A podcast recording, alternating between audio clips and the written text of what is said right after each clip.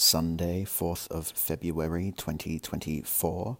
Woke up, packed up, had coffee, put my stuff in a locker at the station, went ice, ice skating with Redacted. It was fun. Got the bus from Melbourne to Warrnambool, got home, showered, did laundry, tended to the plants a bit, watched Survivor. I need to get my head together after a relatively busy weekend. I got pretty frazzled and then pretty flat yesterday. I'm going to try to knuckle down with some good routines and be healthy and productive this week and see if that gets my mood back in the black.